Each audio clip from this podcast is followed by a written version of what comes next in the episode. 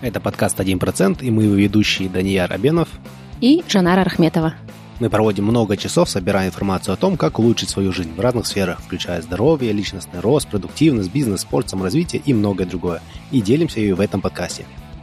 Изменение на 1% может быть незначительным, но если каждый день мы становимся лучше всего лишь на 1% в течение одного года, то по окончании года мы станем лучше в 37 раз.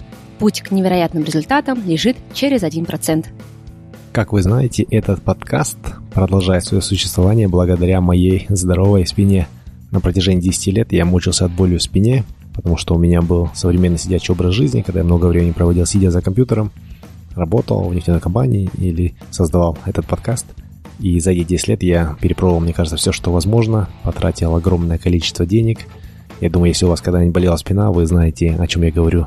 Это бесконечные походы к врачам, МРТ, рентгены, обезболивающие уколы, электрофорез, физиолечение и так по кругу. Я пробовал бассейны, я пробовал йоги, я пробовал разные методы лечения, но мне постепенно становилось только хуже. И к 30 годам я уже даже не мог своего ребенка на руки брать, потому что я боялся, что просто уроню его из-за того, что у меня прострелило в ноги. К счастью, на семинаре Тони Робинса мы узнали о методе, который называется метод Игоскью – как оказалось, сам Тони Робинс уже на протяжении 30 лет использует этот метод, чтобы поддерживать себя в оптимальной форме. Также об этом методе писал Тим Ферри в своей книге, им пользуются многие спортсмены, американская команда, чемпионы НФЛ из Сан-Франциско, они себе даже в штат наняли специалиста по этому методу, чтобы он работал с их многомиллионными спортсменами. Конор Макгрегор использовал этот метод перед своими боями. В общем, этот метод на самом деле был протестирован в Америке, но, к сожалению, в наших странах о нем никто не знал. И когда я позанимался по этому методу, я сам, честно говоря, не мог поверить, насколько все просто, логично и легко. Буквально за несколько месяцев я избавился от боли в спине, и теперь уже на протяжении пяти лет я занимаюсь по этому методу, обучился, э, как использовать его в своей работе, и я уже даже, честно говоря, не помню, когда последний раз у меня болела спина. И сейчас у вас есть возможность воспользоваться этим замечательным методом, этим простым, легким методом для того, чтобы избавиться от боли в спине, в суставах, в коленях, в плече, в шее, от напряжения в пояснице, которое накапливается в результате нашего сидячего образа жизни. И у вас есть возможность сделать это, не выходя из комфорта вашего дома, не напрягаясь, не покупая никакое оборудование, никакие лекарства. На протяжении двух лет я тестировал э, модель работы по этому методу онлайн.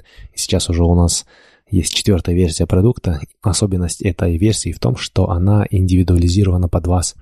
Когда вы вступите в программу, вы сможете пройти небольшой тест, и по результатам этих тестов программа сможет определить состояние ваших основных суставов, э, ваши основные асимметрии и даст вам индивидуальную программу, занимаясь по которой вы очень-очень быстро сможете избавиться от боли в спине и суставах.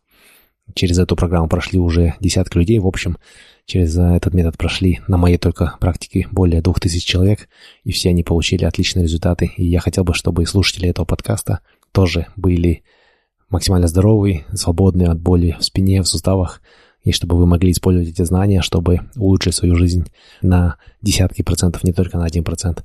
Когда у меня болела спина, я очень четко понял, что в мире нет ничего дороже, чем здоровье, потому что какие бы знания у нас не были, какие бы амбиции у нас не были, какие, какие бы мечты не двигали нами, если у нас нет здоровья, если не можем двигаться, если у нас мало энергии, все это будет бесполезно.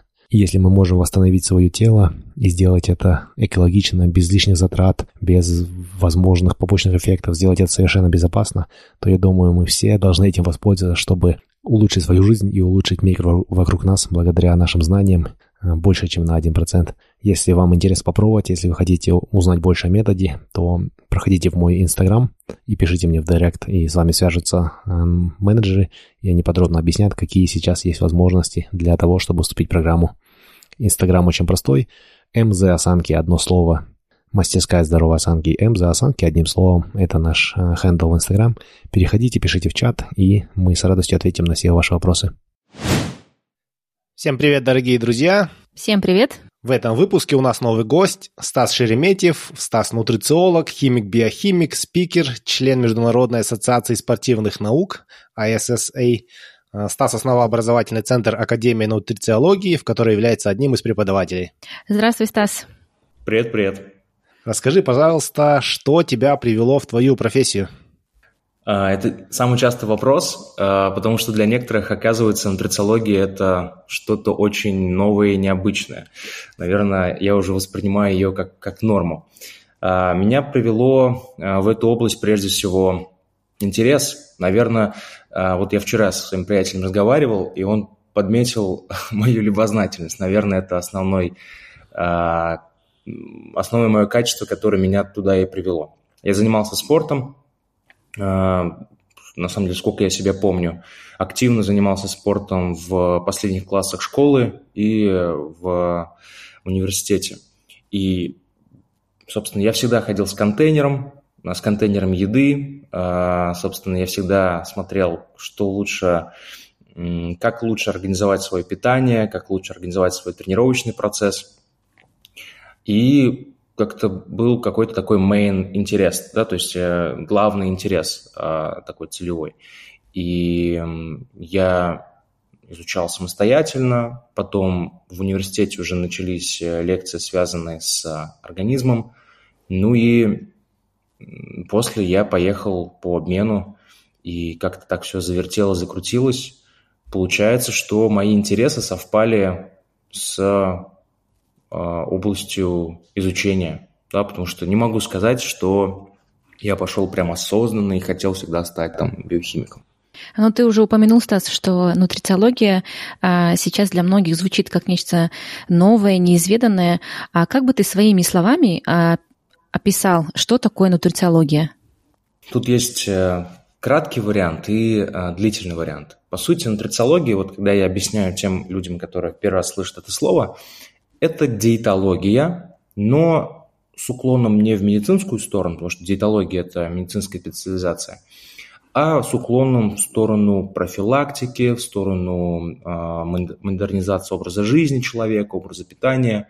Вот, то есть нутрициология, по сути, сейчас является такой более э, главенствующей областью, куда входит диетология. Да, если вот так порассуждать, э, по иерархии.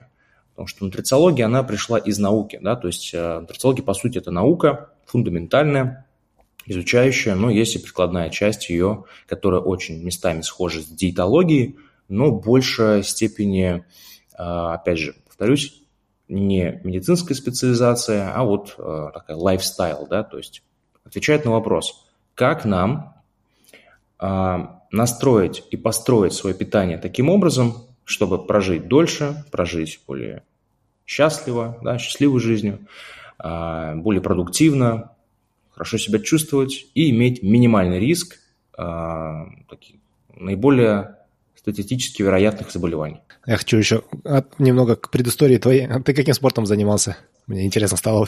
Я занимался в подростковом возрасте в школе лыжным спортом, а, беговые, беговые лыжи. После я начал заниматься легкой атлетикой. А потом я начал заниматься бодибилдингом, и, соответственно, уже после универа, а, там, на последнем курсе и уже после универа я перешел в тяжелую атлетику. А, я был жимовиком, то есть жал штангу, вот. Ну и пробовал себя в троеборье, но в основном выступил пару раз именно по жиму штанги лежа в безэкипировочном джиме. Ну, то есть есть экипировочный, есть безэкипировочный, это как категория, так скажем. Ну, здорово, интересно. Разные виды спорта. Мы... Я тоже все детство футбол играл, потом перешел на стрельбу из лука, сейчас хожу в зал. И на самом деле, да, чем, чем дальше углубляешься в спорт и хочешь поднять свои результаты, понимаешь, что просто тренировками это сложно сделать. Нужно еще добавлять какие-то дополнительные аспекты, в том числе и питание, а, какие-то медитации, отдых и так далее.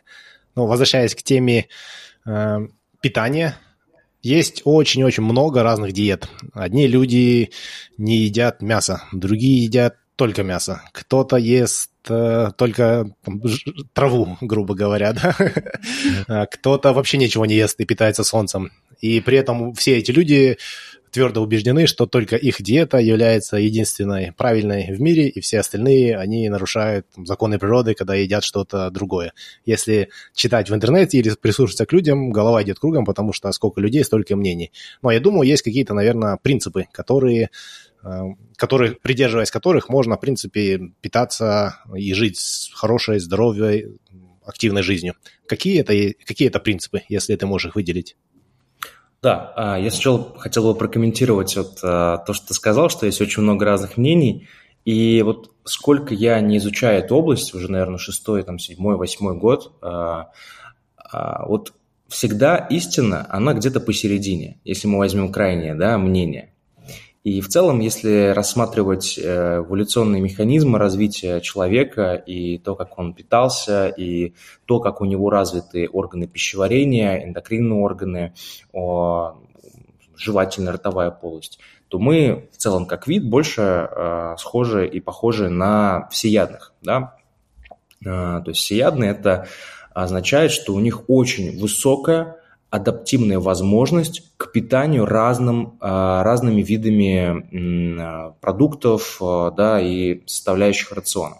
Вот поэтому здесь истина где-то посередине, но современная наука позволяет нам выявить те особенности и, и понять, в какой период времени и, или в целом какой тип питания будет более оптимален для конкретного человека. Какие есть э, основные, наверное, рекомендации по питанию? А, ну, самые базовые – это сбалансированность и разнообразность, насколько это возможно. А, почему? Потому что ну, сбалансированность понятно, нашему организму нужны, кроме макронутриентов, белков, жиров, углеводов, нам нужны еще и микронутриенты, это витамины, минералы и фитохимические вещества. А, но нам еще и нужно разнообразное питание, потому что разнообразное питание позволяет нам с наибольшей вероятностью обеспечит всем необходимым. То есть если мы будем питаться только рисом и грудкой, да, мы будем получать белки и углеводы, но э, вероятнее всего мы будем э, через какое-то время испытывать э, э, или у нас будет развит дефицит витаминов и минералов. Да, потому что невозможно из каких-то очень ограниченного списка продуктов набрать э, достаточно огромное разнообразие микронутриентов, так называемых, да, витаминов и минералов. Вот, поэтому здесь вот, наверное, самый такой, самый важный, если мы будем все это очень сильно сужать а, до какого-то фундаментального правила, это сбалансированность и разнообразность. Дальше это все ветвится таким вот структурой дерева, да, о, а, на возможные варианты того, что лучше использовать в каждом конкретном отдельном случае. Угу. Вот, говоря о витаминах и минералах, а, помимо всяческих диет, в последнее время, кажется, еще также произошел такой вот взрыв популярности различных витаминов, добавок и так далее, да, суперфудов. А по твоему мнению, можно ли в наше время обойтись без вот этих вот дополнительных витаминов и микроэлементов, лишь за счет употребления здоровой еды и придерживаясь в целом здорового образа жизни? А, смотри, обойтись точно mm можно, да. Mm-hmm. Тут вопрос, как мы поставим этот э, сам вопрос. Обойтись точно можно, но э, если мы живем в большом городе, если мы питаемся продуктами, выращенными э, в больших таких э, компаниях, э, занимающихся промышленным производством продуктов, которые не продают вам здоровье, они продают вам килограммы как конкретно чего-то, поэтому они выращивают килограммы. Они не выращивают витамины, минералы, белки, жиры, углеводы. Да? Соответственно, если мы говорим о среднестатистическом человеке, горожанине да, большого мегаполиса, то это будет возможно, но вы, скорее всего, будете э, частью статистики по, по, по, по среднему уровню заболеваемости основными распространенными заболеваниями, вызывающие э, наиболее часто ну, являющиеся наиболее часто причинами смерти. То есть это сахарный диабет, это ишемическая болезнь сердца, это онкология. То есть я говорю, то есть, а, то есть человек пополнит, скорее всего, статистику, среднюю статистику по конкретной стране, да, потому что это совокупность факторов. А, и ментальность определенная, и привычки пищевые, и уровень стресса, качество образ... медицины, соответственно, экологическая обстановка. Когда же мы говорим о добавлении чего-то извне, ну, то есть сапплементов, нутрицептиков, БАДов там, и так далее, то мы для чего это делаем? Мы это делаем в попытке а, не только решить какие-то текущие задачи, вопросы. Но если мы говорим о заботе о здоровье, то мы говорим о том, что мы хотим выйти из общей статистики по заболеваемости, по продолжительности жизни, по качеству жизни. Вот. Поэтому в целом, да, витамины можно воспринимать как такое аналог лекарства, да, мы заболели, и вот вместо антибиотиков мы пьем витамины. есть такое мнение, да, но оно очень неполное, то есть я предлагаю воспринимать сапплименты как способ выйти из э, средней статистики. А с чего можно начать, чтобы понять, какие именно витамины, э, нутриенты нужно добавить в свой рацион, ну или, в принципе, в, свой, в, свои, э, свою, свои привычки принимать их, да? А, ну, в основном здесь, ну, два, наверное, два, два пути, наверное, больше не придумаешь. А первый – это симптоматика какая-то должна присутствовать, да, что, а, ну, симптоматика присутствует, когда уже есть какое-то нарушение, а, то есть там, чрезмерная усталость, чрезмерное какое-то вот негативное состояние, да, тут, тут я думаю, понятно. А, там, допустим, частые головные боли, а, чрезмерная нервозность, а, ощущение, вот, допустим, чрезмерная частая заболеваемость, да, то есть простудными явлениями. То есть все то, что выходит из общей статистики, а, уже должно нас настораживать. То есть если условно норма – это там, один раз в год переболеть каким-то вирусным или бактериальным заболеванием, ну, таким вызывающим простуду, то если это чаще, то значит, ну, значит нужно задуматься, а почему, да? Если у человека часто мерзнут руки, если у человека не по годам начинают э, ухудшаться качество волос, выпадают волосы. Если у человека, опять же, не по годам проблемы с лишним весом, э, если у человека есть какие-то вот, ну, такие выраженные симптомы, то это всегда так или иначе э, связано с, с каким-то дефицитом. Понятно, что дефицит здесь может не являться первостепенной да, вот, э, причиной, но он может быть попутно. А, и устранив эти дефициты, мы можем значимо помочь в работе над каким-то, например, нарушением или заболеванием. Но, повторюсь, очень часто, прям очень часто различные вот такие вот симптомы, связанные так или иначе с какими-то дефицитами. Бывают исключения, но статистика так показывает.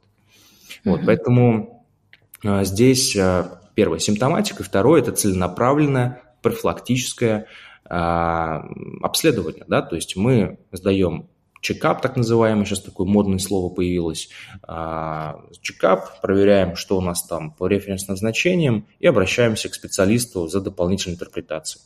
Вот. Ну, понятно, кто-то а, немножко подкован да, в тех параметрах, которые он отслеживает, исходя из понимания своих особенностей, кто-то ничего не знает, соответственно, э, он обращается к специалисту. Даже если мы не будем говорить о каких-то особенных э, чекапах, о каких-то там, отслеживании своих индивидуальных особенностей, даже банальный ежегодный профилактический осмотр врача, ну, вот прям просто вот, грубо говоря, статистически повышает продолжительность жизни.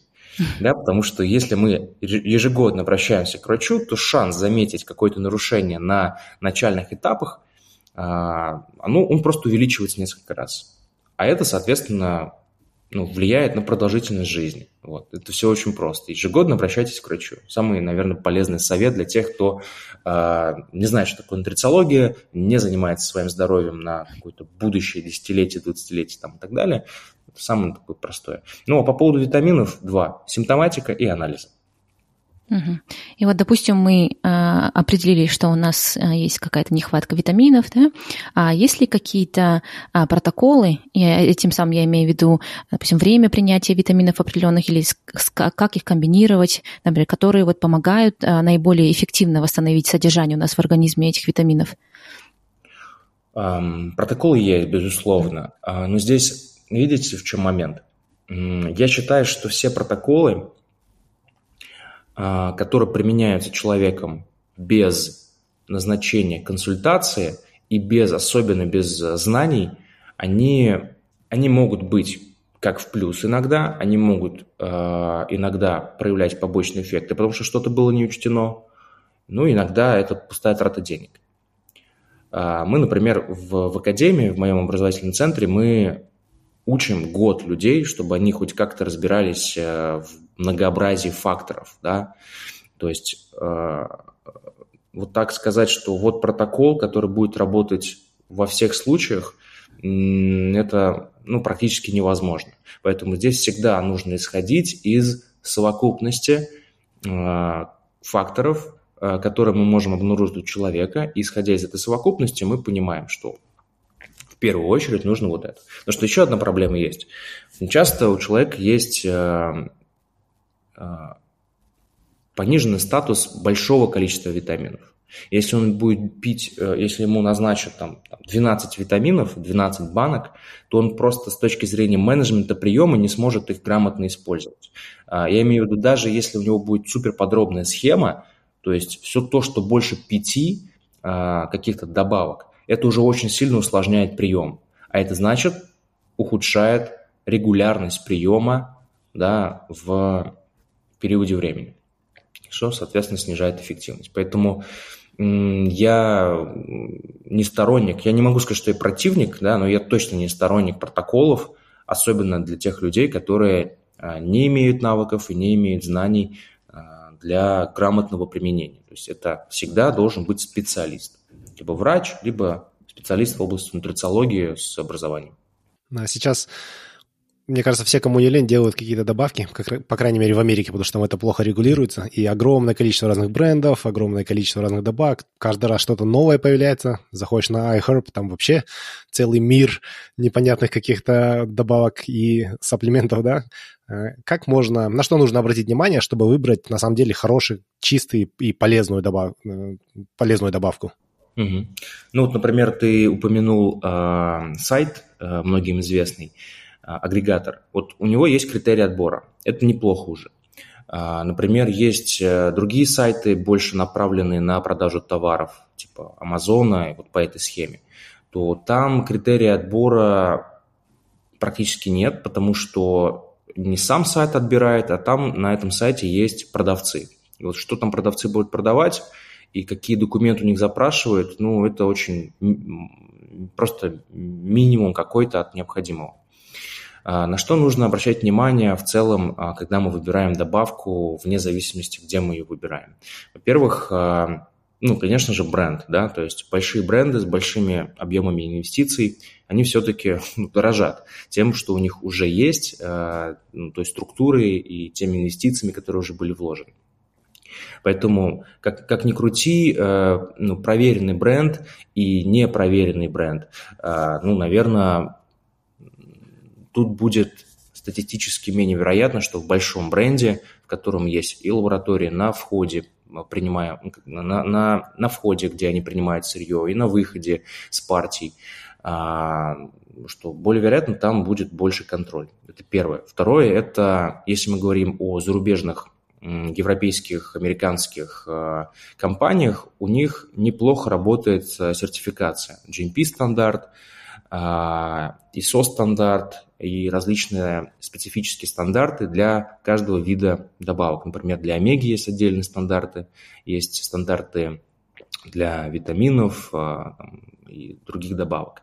А, есть стандарты типа эко и так далее, и так далее. То есть там это стандарты работают, а, потому что законодательно неплохо они урегулированы, и, и службы, собственно, оценивают, делают контрольные закупки и так далее.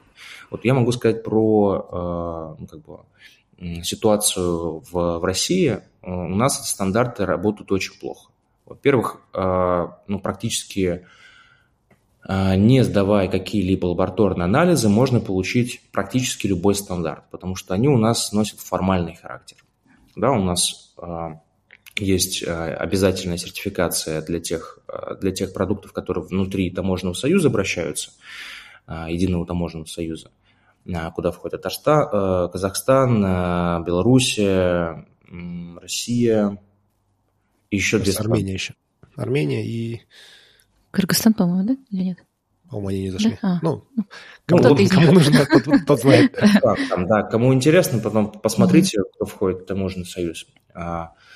Соответственно, а, соответственно, у нас вот это единственное обязательно, да, вот это EAC, E EAC. Вот это вот как раз сертификация. Вот оно, в принципе, ну, плюс-минус работает. Все, все, что дополнительное, уже не обязательно сертификация, она носит абсолютно формальный характер. То есть GMP-стандарт никто к вам не будет приезжать и оценить ваше производство. Посмотрит документы, главное, чтобы документы были в порядке. Ну, как очень часто это можно видеть.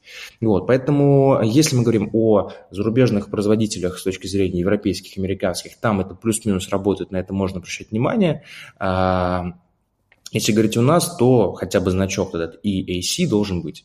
Что еще? Есть э, независимые э, лаборатории, которые э, ежемесячно обследуют достаточно большое количество добавок. Они в основном все либо на грантах находятся, ну, то есть на финансировании грантовом от какого-то университета, либо от министерств, либо они находятся в, на донатах.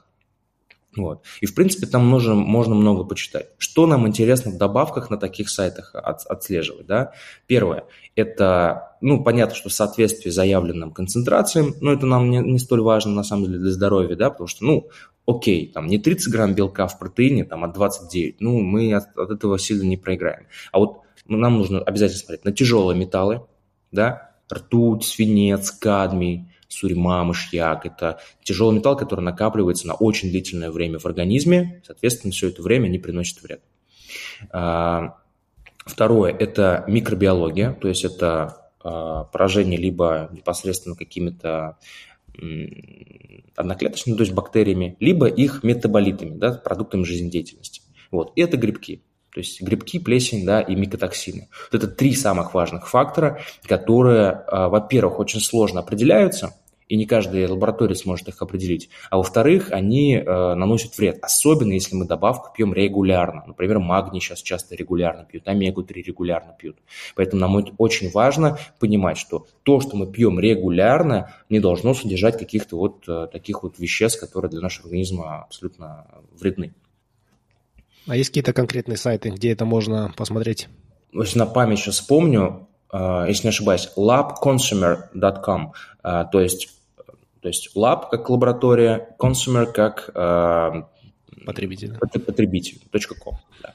Lab uh-huh. consumer и, в принципе, ой, их ну, вот штук пять таких больших по миру. Вот они на, на, их, на их сайте можно там больше половины iHerb э, представлено, mm. да, то есть что-то вот производителей.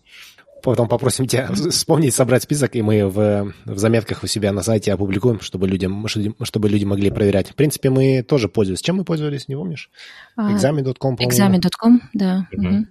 И да. еще какой-то был сайт, я уже забыла сейчас название, ну, да, ну там тоже... Да, важно, важно отметить, э, что большинство из этих сайтов, они, конечно, а, есть у них free доступ и есть платный доступ. Платный доступ, он расширен, а, и с большим количеством списков. То есть, как правило, как я говорил, они очень часто вот на платной системе, либо на донатах, либо на грантах. Но в основном вот там есть платные версии в основном.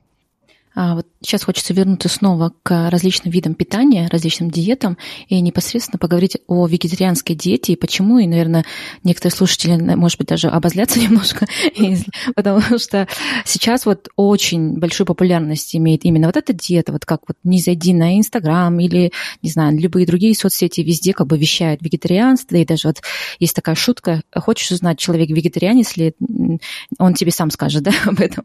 Вот. И, конечно, многие люди, возможно, возможно, делают это с точки зрения своего здоровья, да, они говорят, что это помогло им как бы свое здоровье восстановить. Другие из этических, моральных соображений, да, или чтобы планету защитить нашу, да, которая в таком сейчас состоянии находится, к сожалению, а, не очень хорошем. А вот именно с точки зрения поддержания своего здоровья, да, вот вегетарианская диета, что, может ли она удовлетворить все потребности или что дополнительно необходимо сделать, чтобы человек, а, придерживающийся этой диеты, мог ну, как бы считать себя здоровым, да, и не составлял какую-то статистику статистику плачевную? Угу. Такой очень глобальный вопрос, а, но я постараюсь его максимально лаконично раскрыть. А, на самом деле, иначе у нас превратится подкаст в подкаст про викторианство. Потому что очень много интересных моментов. Смотрите, во-первых, викторианство – это питание, которое может быть сбалансированным. А, но у нас есть генетические особенности организма, а, ну, так скажем, давайте так скажем, типы, да, ну, это вообще называется гаплотипы. А, это, это сочетание определенных особенностей, которые позволяют организму быть более чувствовать себя хорошо на каком-то типе питания, например, на, на вегетарианстве. Что важно для вегетарианства? Это важно, чтобы организм умел в достаточном количестве синтезировать э, жирные кислоты и особенно переводить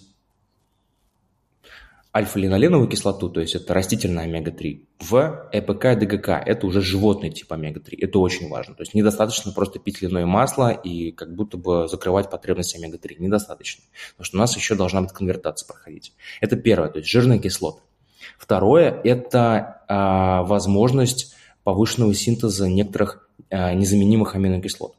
Повторюсь, незаменимые аминокислоты у нас частично могут синтезироваться в организме. И вот на то, то, как они эффективно это делают, а, будет а, отвечать нам на вопрос, а, комфортно ли будет организму на этом типе питания, либо будет напряжение какое-то.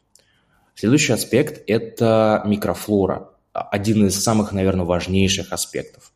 Дело в том, что от разнообразия микрофлоры будет зависеть то, как он будет себя чувствовать. То есть викторианец, да, то есть который только стал викторианцем или какое-то время прошло. Момент в чем? Дело в том, что э, часть микрофлоры, она наследуется от родителей. Она наследуется от э, мамы.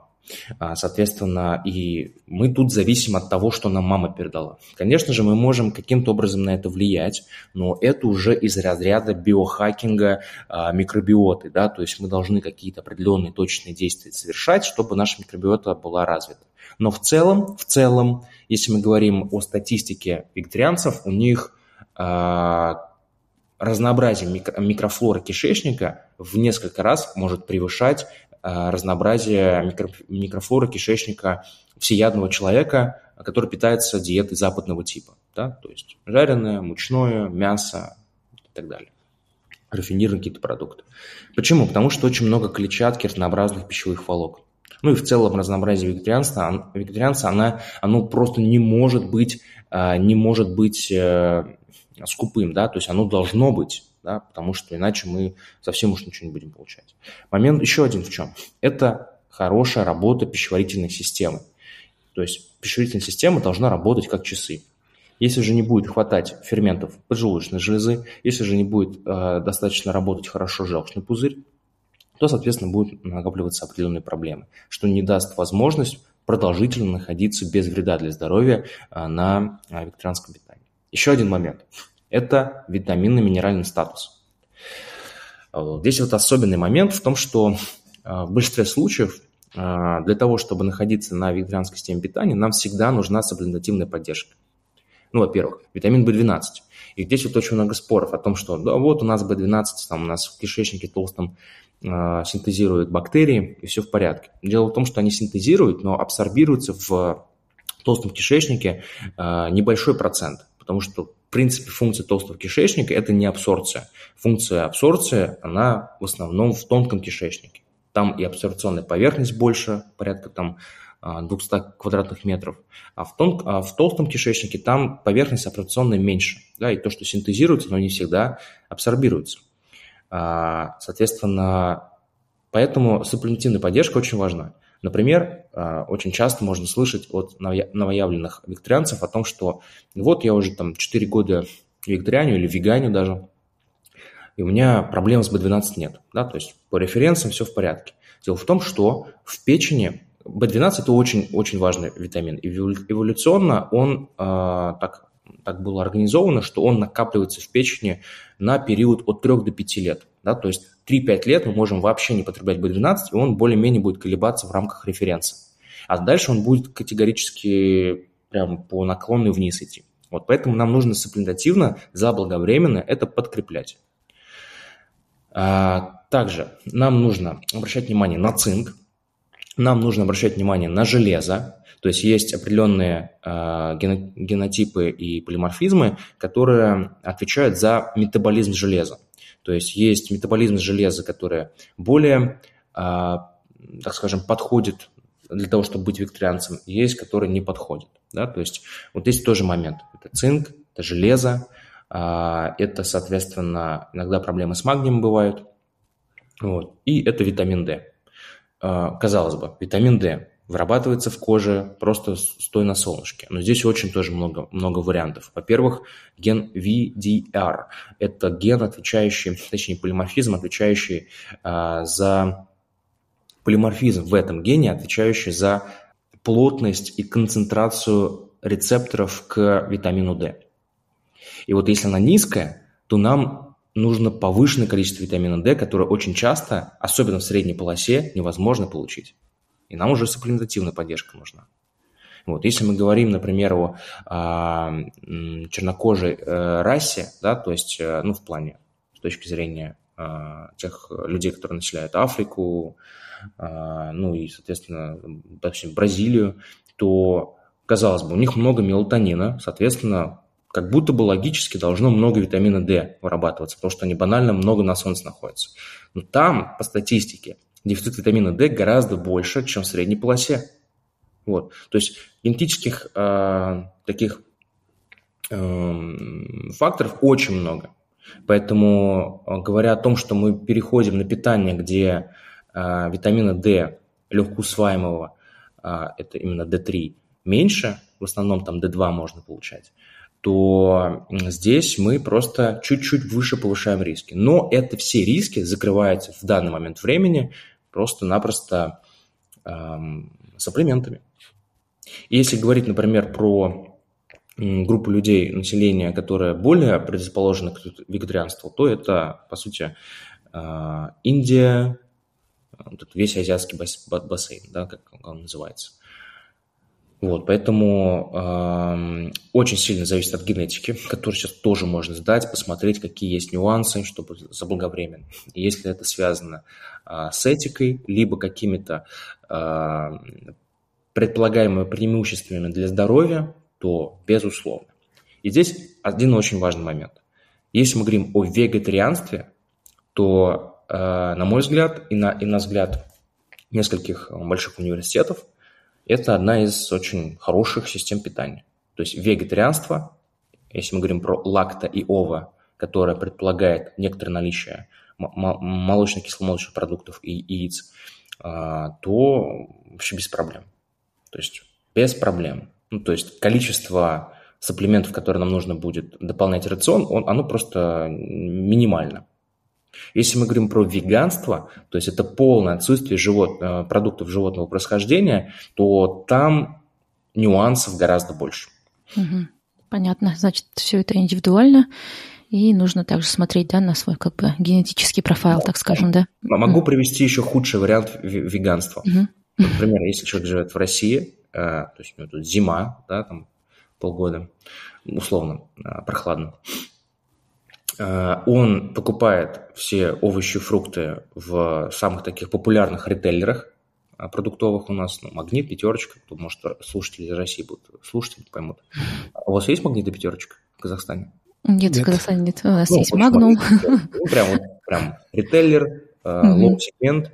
Э, там, конечно, о каком-то высоком качестве овощей, фруктов, говорить не приходится. Ну, потому что такой ценовой сегмент. Выращивается все это с большим количеством минеральных удобрений, пестицидов в том числе.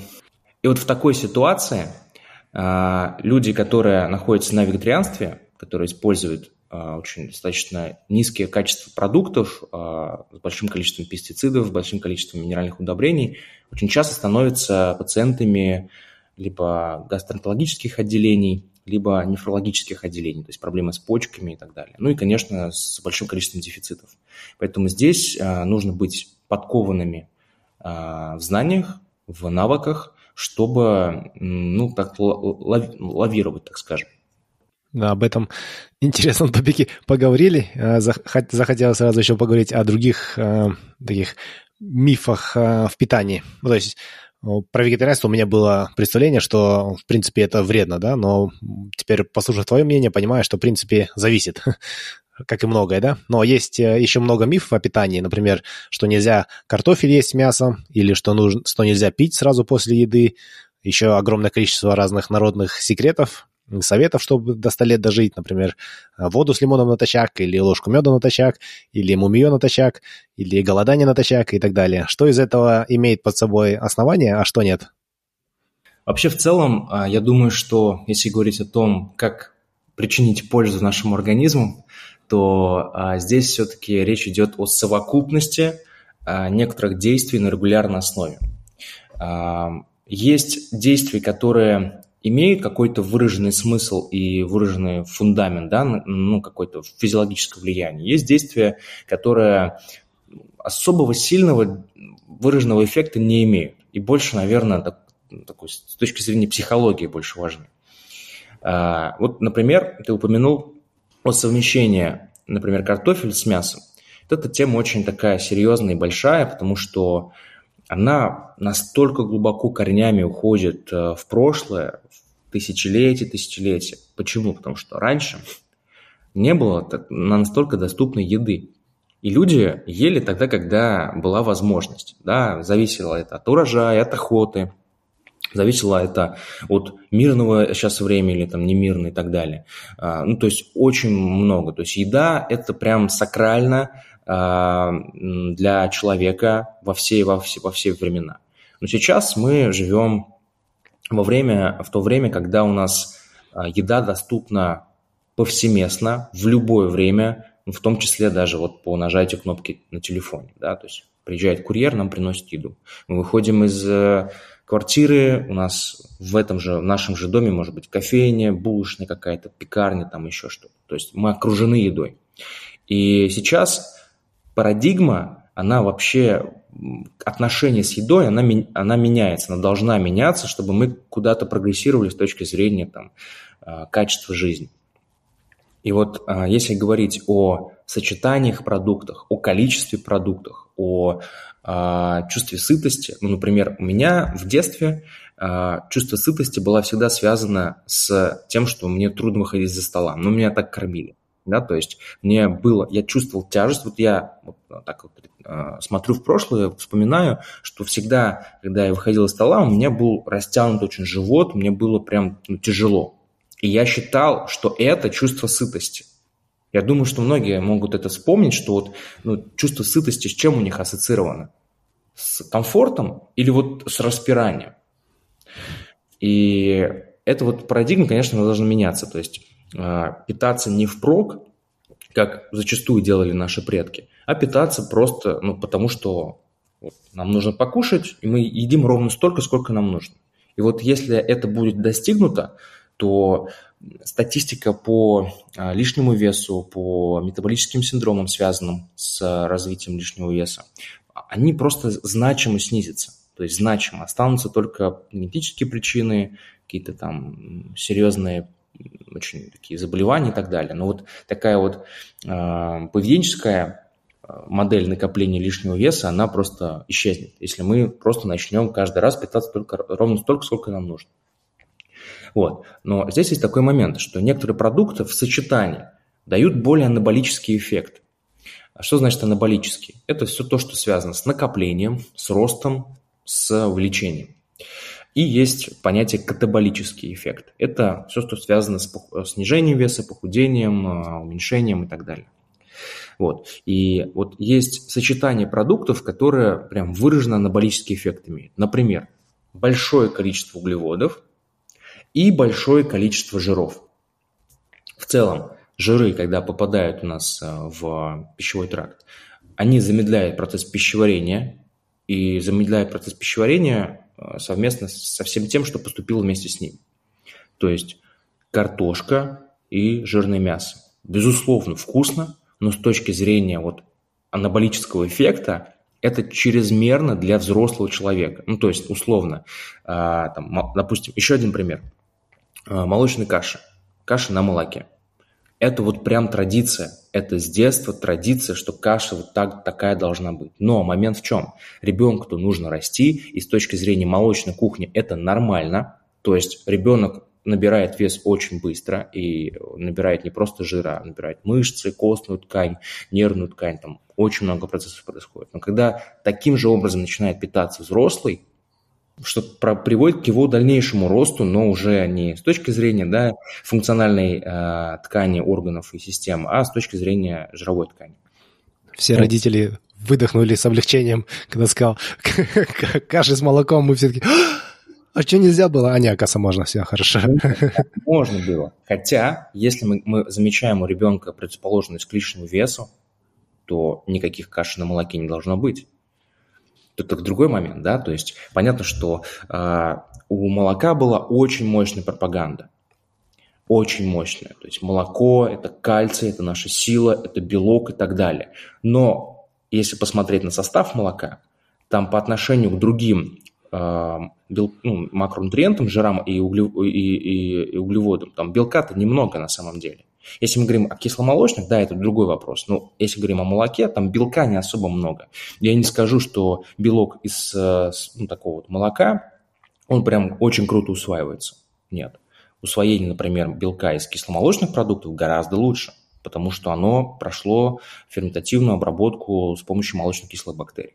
Поэтому тут такой момент э, связан с историей, связан с тем, что мы верим, во что в нас вложено было, обществом, социумом, нашими родителями, родственниками и так далее. Но сейчас э, современная наука, факты и ориентирование на факты научные, подтвержденные в РКИ-исследованиях, они нам говорят о том, что ну, в каких-то моментах мы достаточно сильно ошибались и продолжаем ошибаться. Вот. Что еще нерационально? Каша на молоке для взрослых, особенно для тех, кто хочет снизить вес, это вообще нерационально. Э, большое количество углеводов и большое количество одновременно продуктов с повышенным инсулиновым индексом. Кому будет интересно, загуглите, что это за продукты. К ним относится жирное мясо, а, к ним относится а, все, что связано с молочкой, сырами, а, к ним относится, ну да, в принципе, вот эти вот продукты, чтобы там не распыляться. Вот. То есть, если мы много чего сочетаем с высоким инсулиновым индексом, с большим количеством углеводов, это чрезмерно анаболический эффект. Для взрослого человека он просто нафиг не нужен. Если, конечно, вы не крестьянин, не работаете в поле, у вас не собственное там хозяйственное небольшое производство, вы целый день физически просто истощаетесь, тогда а, вопрос о насколько это анаболически отходит на второй план, потому что вам нужно закрывать энергию. Вот возвращаясь к теме молочки, а, в то же время а, когда люди все еще верят в, вот в силу молочки, да, то, что это как бы вот, а, как, не знаю, такой самый основной продукт, можно сказать, да, наше питание, особенно в нашем обществе, вот в постсоветском пространстве. А также в последнее время слышишь часто критику в отношении молочных продуктов. А, вот хотела спросить, связано ли это с тем, как сейчас производят молочную продукцию, да, то есть массово и так далее, либо с, тем, с теми новыми знаниями, которые мы сейчас получаем благодаря новым исследованиям. И на самом деле молочка настолько вредна, как многие критики говорят? А, я не сторонник э, демонизирования ни одного продукта. Угу. Очень часто в головах обывателя они, ну, обыватель пытается упростить. Вот есть мясо или есть молоко. Оно полезное или оно вредное. Вот это упрощение, оно э, не позволяет увидеть очень важных деталей. Как его произвели, как долго оно хранилось от момента производства да, какие есть побочные продукты в этом составе, которые появились в процессе хранения или в процессе производства. Как питалась корова? Банально просто. Как питалась корова? И с точки зрения мяса, и с точки зрения молока это очень важно. А, как часто она болела, животное? Как часто были применены антибиотики а, и различные, соответственно, другие вещества, которые могут применяться в сельском хозяйстве? Вот это очень важные факторы. То есть качество самого продукта может определять, а, куда мы его относим, и стоит ли нам его использовать, и как часто. Вопрос еще как часто. Ну, например, тунец хороший источник белка. Во всех фитнес-журналах пишут, тунец 40 грамм белка, это же просто кладезь, легкое усвоение. Но момент в том, что никто не пишет о содержании, там, ну, сейчас уже пишут, о содержании э, ртути, метил ртути да, то есть а, где был выловлен а, тунец и конкретно содержание ртути. Вот в целом, как, как я это вижу, как должно бы это быть, на каждой банке ртути, прямо на партии должно написано потенциальное содержание ртути до такого-то количества. Вот это будет правильно. Да? Или, например, низкое содержание ртути не выше сталькита. Это будет круто. И также, например, по молоку. Какие моменты есть по молоку? А, если даже мы не берем в расчет, насколько хорошо усваивается у конкретного человека лактоза, это молочный сахар, потому что есть а, генетическая предрасположенность к недостаточности лактазы, фермента, расщепляющего лактозы. А, соответственно, если недостаточно и человек пьет, это может проявляться в виде синдрома избыточного бактериального роста в тонком кишечнике, это может проявляться в газообразовании, вздутии, диарее там, и так далее, так далее. Вот. Это может быть также скрытно, а, скрыто проявляться.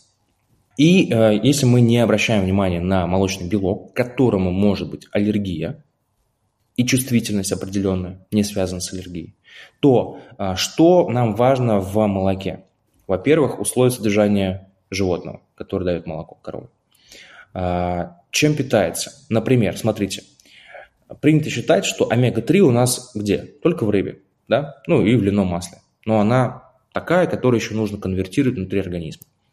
Фишка в том, что и в мясе может быть омега-3. Понятно, что в меньших количествах, чем в рыбе, потому что другой тип питания. Но там тоже может быть омега-3. И омега-6 там может быть повышенным относительно жирных кислот насыщенных. И в молоке может быть и омега-3, и омега-6. Ну, то есть достаточное количество, хороших. Но это возможно только если корова питается травой, зеленой, свежей травой. Если корова питается зерном, что ну, вот у нас в России в основном э, коровы и на мясо, и на молочное производство питаются зерном. То есть у нас вот есть большая компания, э, которая прям пишет на упаковке э, стейков, мясов, зернового откорма, как будто бы это прям вау. А на самом деле это на самом деле не очень. Да, то есть э, состав профиль жирных, профиль жирных кислот в этом мясе будет не очень, потому что э, в зерне нету, то есть зерно это по сути что? Это крахмал и клетчатка. А там нету омега-3. Если корова питается э, зеленой травкой свежей, то концентрация омега-3, важной для нас э, жирной кислоты, будет выше. Также в молоке. Что еще в молоке очень важно? А, до этого момента, ну то есть условно там 10 лет назад вообще молоко не, не, не было обследовано на а, концентрацию гормонов. Что такое молоко коровы? Вот нам через мультфильмы, через рекламу, через э, социум говорили, что молоко – это здоровье. И у нас вообще не возникает вопросов, а что такое молоко? А молоко – это питание для теленка. А, если мы говорим о молоке матери, мы должны понимать, и вообще о молоке, мы должны понимать, что это способ обучения иммунитета организма, в том числе помимо просто питания, это способ обучения иммунитета организма, организма матери к ребенку. Туда поступает огромное количество иммунных веществ, иммунных э, компонентов, выделяемых иммунной системой э, коровы. И эти компоненты, э, безусловно, при пастеризации они частично ну, как бы дезактивируются при пастеризации, но частично могут и сохраняться. Поэтому насколько они влияют и насколько они могут потенциально э, взаимодействовать с нашей иммунной системой, Непонятно. Ну, потому что пока что нет исследований долгосрочных и с однозначным каким-то выводом. И вообще в этой э, истории однозначного вывода очень сложно сделать. Вот, это первый момент, это э, влияние на и, иммунную нашу систему. Просто потому, что это одна из функций молока. А, а, это, это, а это молоко даже не нашего вида. А, это, это первое.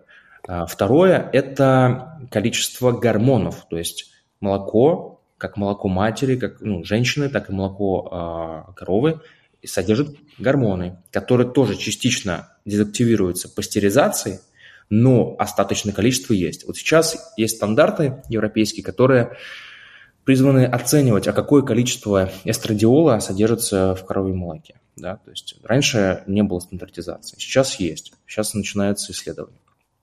Поэтому неоднозначно, согласитесь, по, по поводу белка молока. Если мы не говорим про аллергию, про чувствительность, в белке молока а есть эм, такой пептид, который не всегда хорошо расщепляется, и он называется бета-казоморфин-7, и он может воздействовать на кишечную стенку. Тоже неоднозначно, да, то есть э, я не могу сказать, и не берусь сказать, безусловно, пока что нет каких-то выводов и консенсуса научного сообщества, что молоко – это вредно. Но есть вопросы, и, и, и достаточно их много. Вот. Некоторые люди предпочитают, пока эти вопросы не закрыты, просто не использовать его или уменьшать его э, в использовании. А кто-то использует, например, э, например, бета-газоморфин 7, он только в молоке типа А1. Вот. Я понимаю, что я говорю сейчас какие-то вещи, которые, может быть, непонятны, но те слушатели, которые будут что-то выписывать, они могут потом загуглить и очень большой пласт информации получить. Просто я, я даю, по сути, поисковые запросы, да, чтобы э, люди понимали. Вот. Молоко А1 э, – это обычное коровье молоко, и молоко А2. Оно, э, это молоко козье молоко, верблюжье молоко, овечье молоко и молоко специальных, э, специальных коров э, специального, так скажем, вида. Вот. С ними э, их вот это молоко очень хорошо продвигалось, что вот оно там, безопасно и так далее. Но вот с точки зрения вот этого бета-казоморфина 7, да, но в остальном это такое же молоко. Ну, в общем, много вопросов. А, что могу посоветовать? Я вообще не вижу смысла, как нутрициолог, пить молоко. Вообще, абсолютно, от слова совсем. Ну, если только вы не ребенок. А, и в некоторых случаях у детей тоже бывает проблемы с этим молоком. Ну, вообще не вижу смысла пить молоко. Но я вижу смысл, и достаточно выраженный, использовать натуральные фермерские кисломолочные продукты. Это йогурт на натуральной закваске, не, не, не тот, который вот э, Данон, фитнес написано, да, там и все вот эти вот э, прерогативы псевдо-фитнес-продуктов с сахаром обязательно. Вот, то есть натуральные фермерские кисломолочные продукты на нормальной закваске, натуральной. Это может быть творог э, и э, какие-то мягкие сыры с низким содержанием соли, то есть низким содержанием натрия. В целом ок. Кальций просто безмерное количество, если мы о сырах говорим, то есть там даже ограничить иногда приходится. Это белок и это кисломолочные бактерии и их метаболиты. Это вот то, ради чего можно, в принципе, это использовать. И то только в том случае, если у вас нет генетической предрасположенности к лактазной недостаточности. Фу, Наши слушатели думали, что получат, э, и мы думали, получим простой ответ. Ха-ха, нет. Нам не только нужно смотреть, что вы едите, еще что ваша еда, что ваша еда ела до этого, что она, какие она витамины принимала или не принимала, чем болела. Ну, на самом деле, да, современный мир, он усложняется. Мы для себя такой небольшой эксперимент сделали. Ну, больше жена разделала с молочкой. Э, перестала пить молочку, заметила, что чувствует себя лучше. И все, как бы, mm-hmm. на этом вопрос закрыт. Теперь она пьет американо. Я все еще люблю капучино, mm-hmm. поэтому молоко потребляю в виде, в виде капучино. Но э, в чистом виде мы молоко уже довольно давно перестали потреблять, э, там, с чаем или чем-то, только в кофе. Хотя понимаю, что оно из пакета, оно не самое лучшее, mm-hmm. но это пока в этом необходимость есть. И тоже перешли на йогурты, на кисломолочные какие-то продукты, на сыры. В принципе, ну, детям нравится, нам, в принципе, тоже нравится.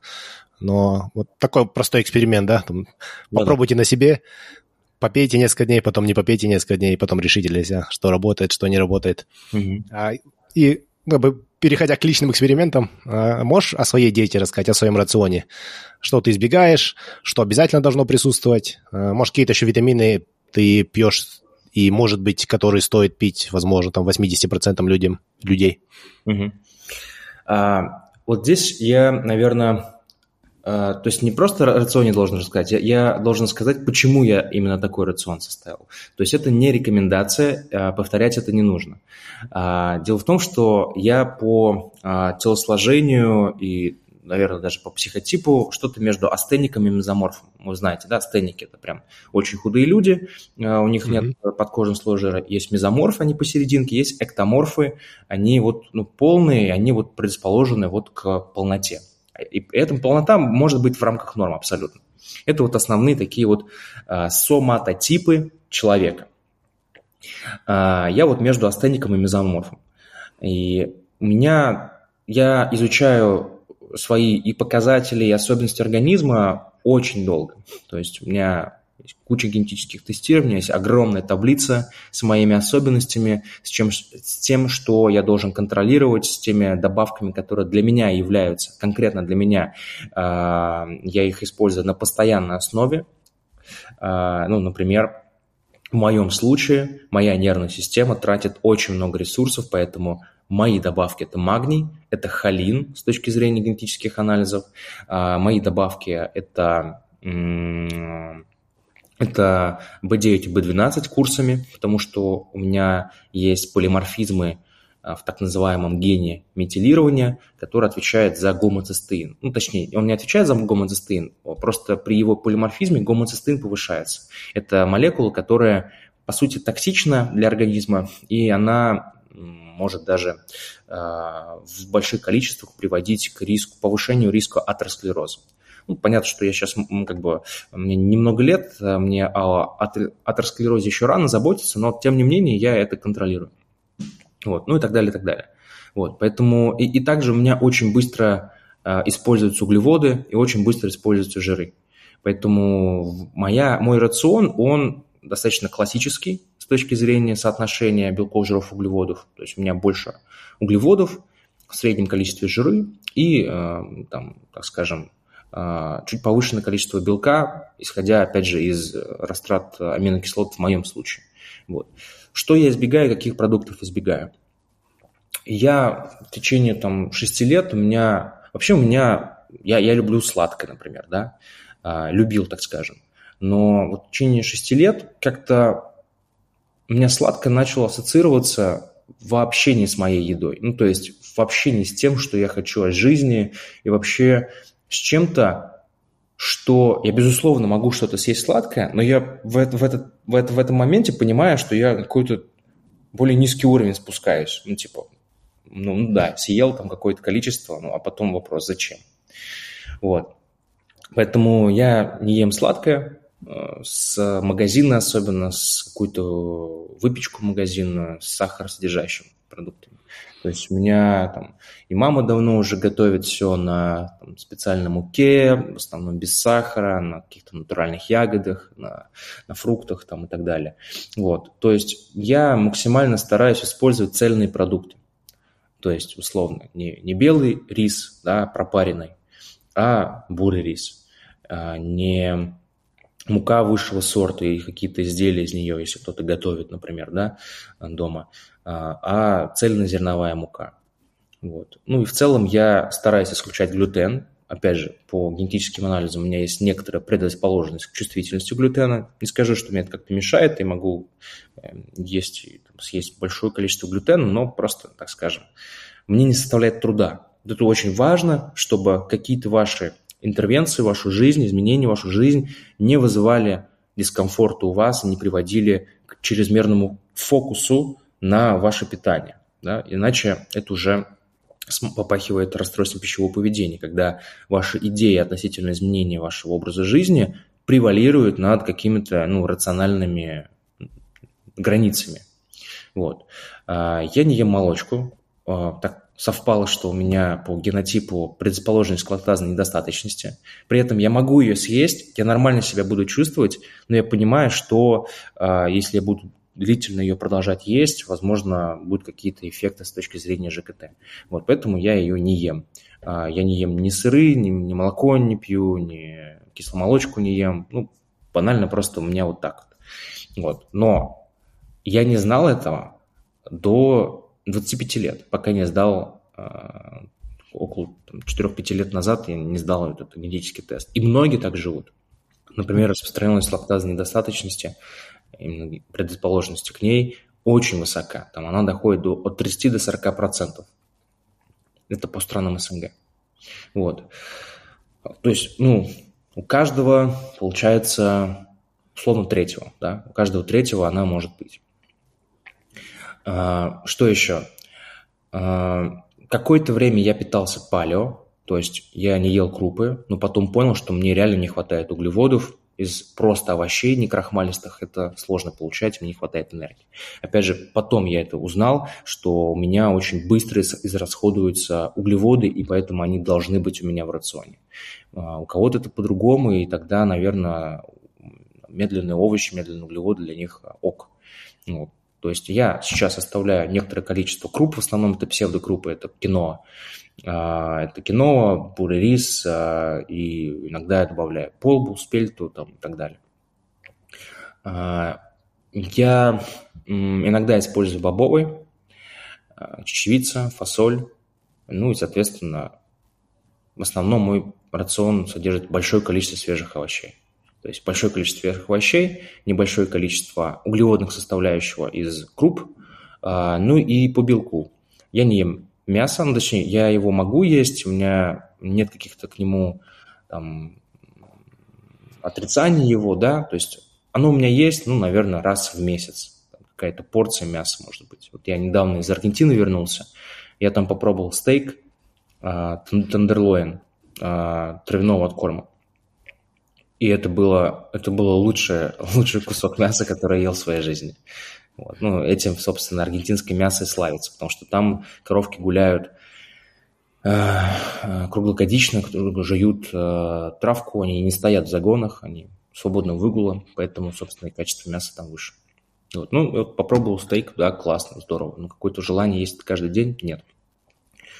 А, в основном, что это? Это яйца, это иногда индейка, это иногда рыба. Вот. Поэтому можно назвать, если убрать эти эпизоды э, э, потребления мяса раз в месяц, то как будто бы это похоже на... А, ну и морепродукты, конечно, некоторые. Потому что с морепродуктами тоже целая история. Э, дело в том, что часть морепродуктов, например, мидии, которые фильтруют там, до 180 литров воды в сутки, они накапливают большое количество тяжелых металлов. Тунец, например. А, ну, а, акулу не часто едят, но тоже та, тот, тот, та рыба, которая накапливает большое количество ртути.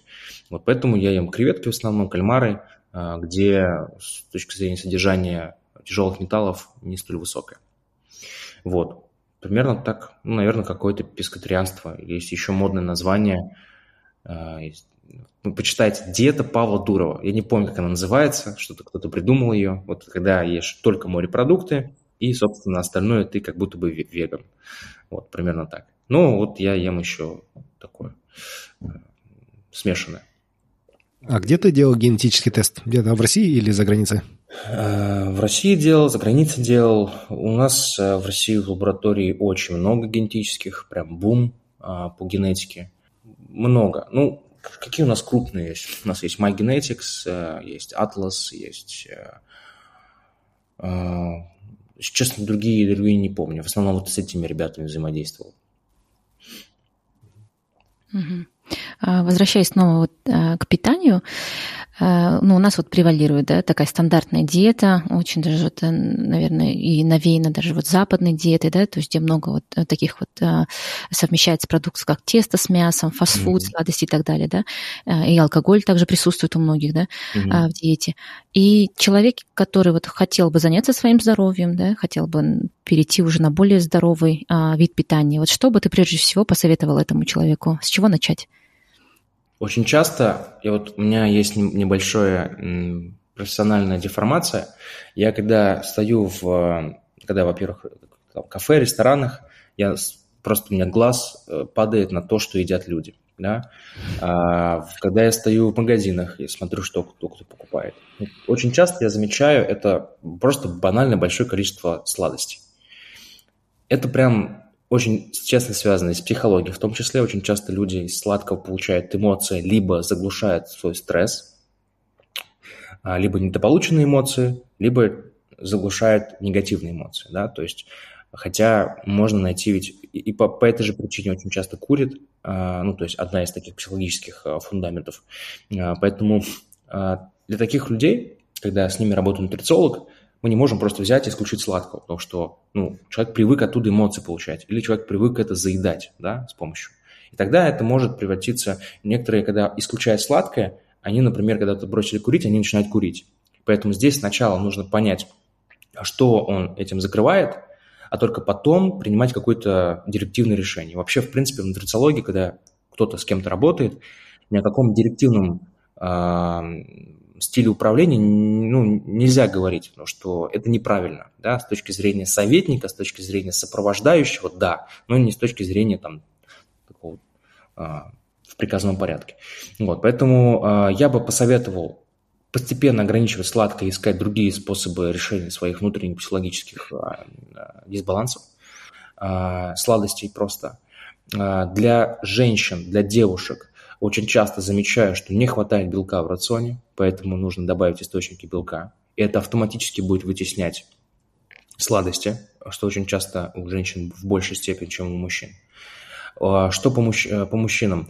А, меньше есть мяса, больше есть овощей. Это прям такая статистическая проблема. То есть у мужчин а, рак толстого кишечника по причине недостаточности клетчатки и растительной пищи избыточного количества мяса статистически выше. Поэтому я ориентируюсь на статистику и говорю это, исходя из статистики, в том числе своих личных наблюдений.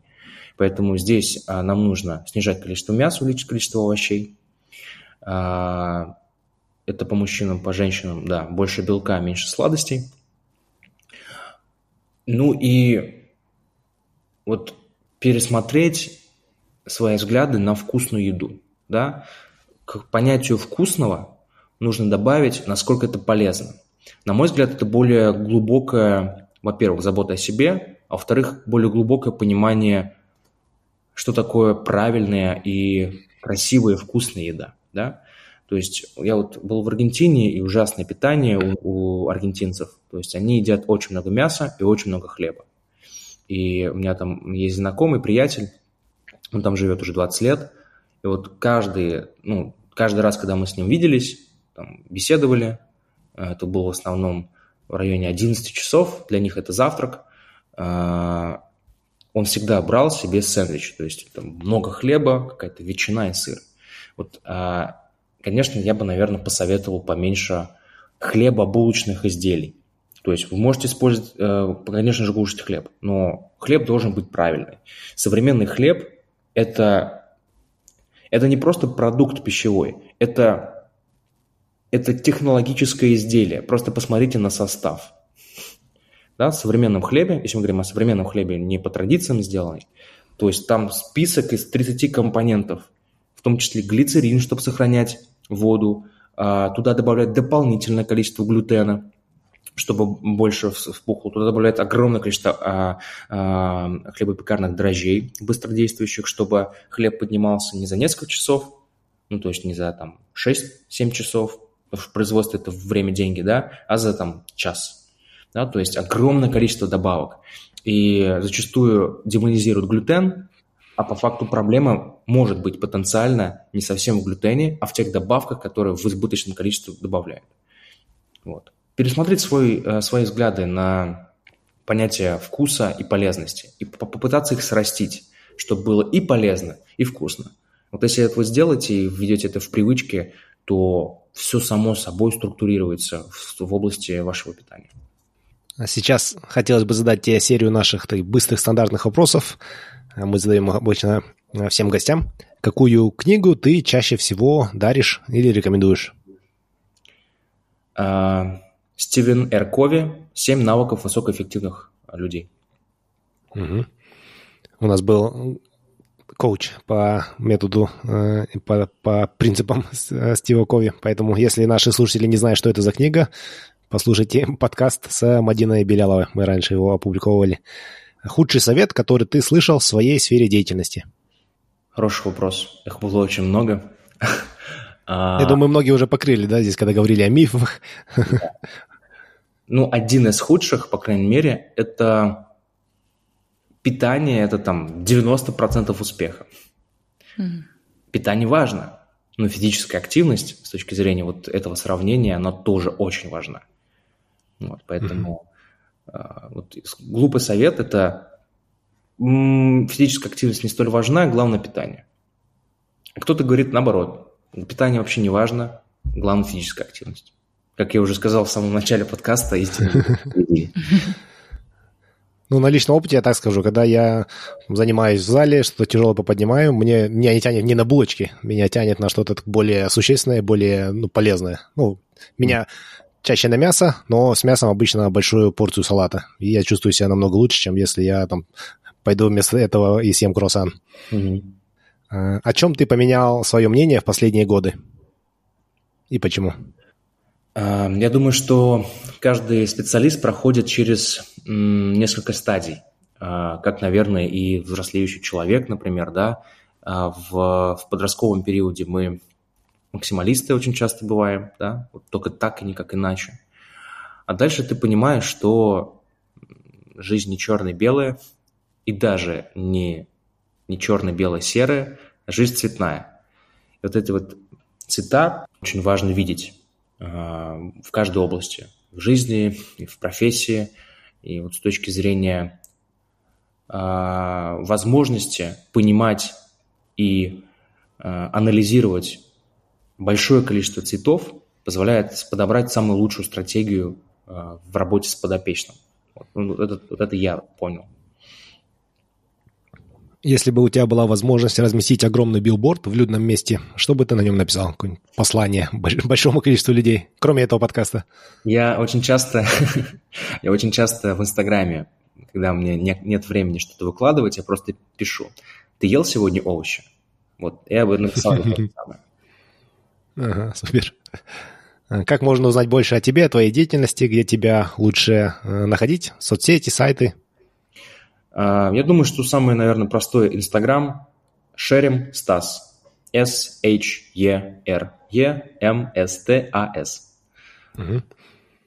Мы разместим, да, ссылку на твой профиль у нас э, э, на сайте тоже и в, в, в посте. Э, спасибо большое за твое время, Стас. Интересно было. Мы, в принципе, ну, довольно тоже не, не так серьезно, не так глубоко, но изучали вопросы питания, потому что много книг читали, думали, понимали, что это важно тоже, но все равно я довольно много нового узнал и как бы новые взгляды на какие-то вещи, э, которые принимал за истину, и теперь у меня такой взгляд немного расширился. Я думаю, это, это здорово. Было очень интересно, было очень полезно. Да, да спасибо, спасибо большое. Да, спасибо за приглашение. А, мне было очень приятно с вами пообщаться по по, пообсуждать эти темы. Было круто. Спасибо за приглашение. Если вы хотите узнать больше об этом выпуске, то заходите на наш сайт 1%.com. Все латинскими буквами, без цифр. Если вам нравится наш подкаст, то, пожалуйста, поддержите нас. Расскажите о подкасте своим друзьям и научите их пользоваться подкастами. Поставьте нам 5 звездочек на iTunes. Это поможет другим людям найти подкаст и узнать интересную информацию. Впереди у нас заготовлено еще очень и очень много интересных и полезных выпусков. Я уверен, что информация из этих выпусков поможет вам улучшить свою жизнь хотя бы на 1%. Спасибо вам за ваше внимание и за вашу поддержку. Пока!